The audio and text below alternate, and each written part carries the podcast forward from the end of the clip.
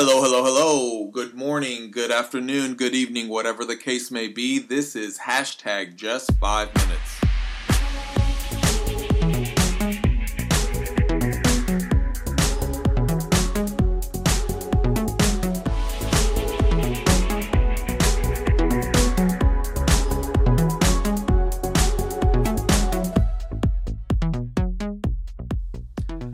Hello, my name is Jesse, and this is hashtag just five minutes short daily encouragements from the Word of God. And today we're going to do four things read the Word, think about it, talk to God about it, and act on it. 2 Peter 3 9, the ERV says, The Lord is not being slow in doing what He promised, the way some people understand slowness. But God is being patient with you. He doesn't want anyone to be lost. He wants everyone to change their ways and stop sinning. You know, when you have to repeat something over and over again in order to collect yourself or simmer down, uh, some people count to 10 or have a certain mantra or saying. Here's mine for the past week or so right now The Lord isn't being slow.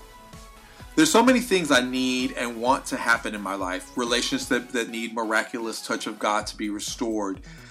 Needs that only God can unlock. Situations that only heavenly intervention will turn them around. And honestly, there's parts of me that feels sometimes like, God, you should have done it already. You should have done it by now.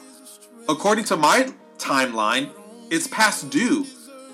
And here's the thing when I allow myself to think this way, feel this way, then I start feeling entitled and start feeling frustrated towards God because He owes me. Why hasn't He done it yet? Hello? And as as you can see, not only it is the wrong headspace to be in, it is a dangerous mindset to have. God doesn't owe me a thing. He doesn't.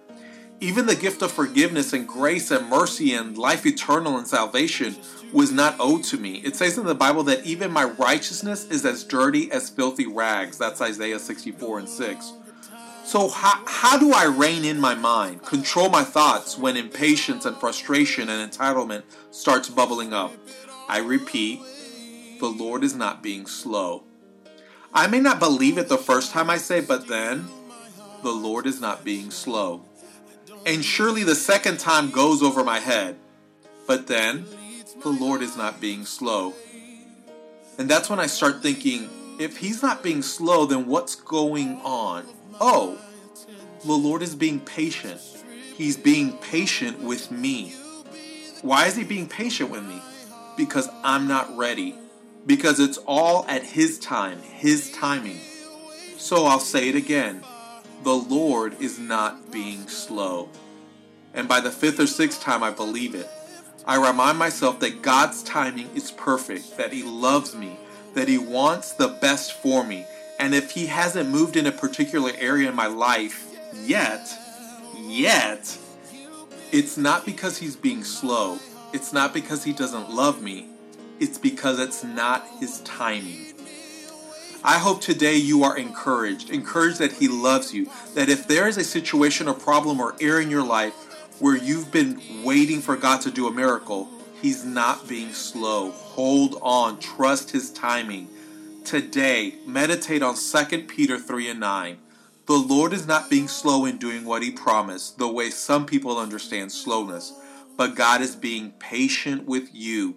He doesn't want anyone to be lost. He wants everyone to change their ways and stop sinning. I don't need it anyway if it leads my eyes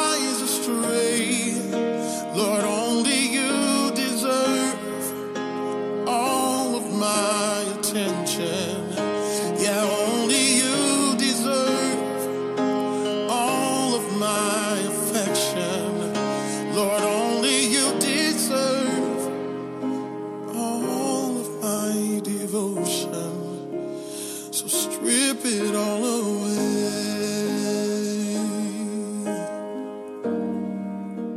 Cause all I need is you.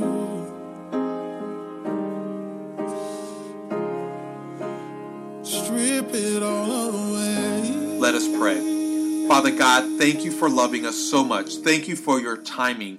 Holy Spirit, remind us that the Lord is not being slow when it comes to our problems and circumstances and situations. We love you, God. Thank you. In Jesus' name, amen. You can look me up on social media like Twitter and Instagram with the handle at hashtag JFM. That's the word hashtag spelled out, then the letters JFM. And I just ask you to leave a comment or review. And now, go have a great day.